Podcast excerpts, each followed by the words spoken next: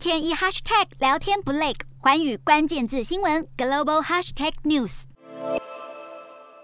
一到班，第一件事就是逐个确认病患的状况。美国疫情因为 Omicron 影响急剧升温，各地的医院都重新陷入忙碌的状态。特别是最近就诊人数一天比一天多，患者年龄从二十二岁到八十岁之间都有，而且许多都是还没有接种疫苗的人。面对美国疫情再次回温，重症中心精疲力尽的医生们也语重心长地再次呼吁民众要接种疫苗。更坦言，如果够多的人对病毒有免疫力，那么病毒就无法肆意的传播。面对病毒不断的变种，辉瑞药厂也在寻找一种能够对抗各种变异株的疫苗。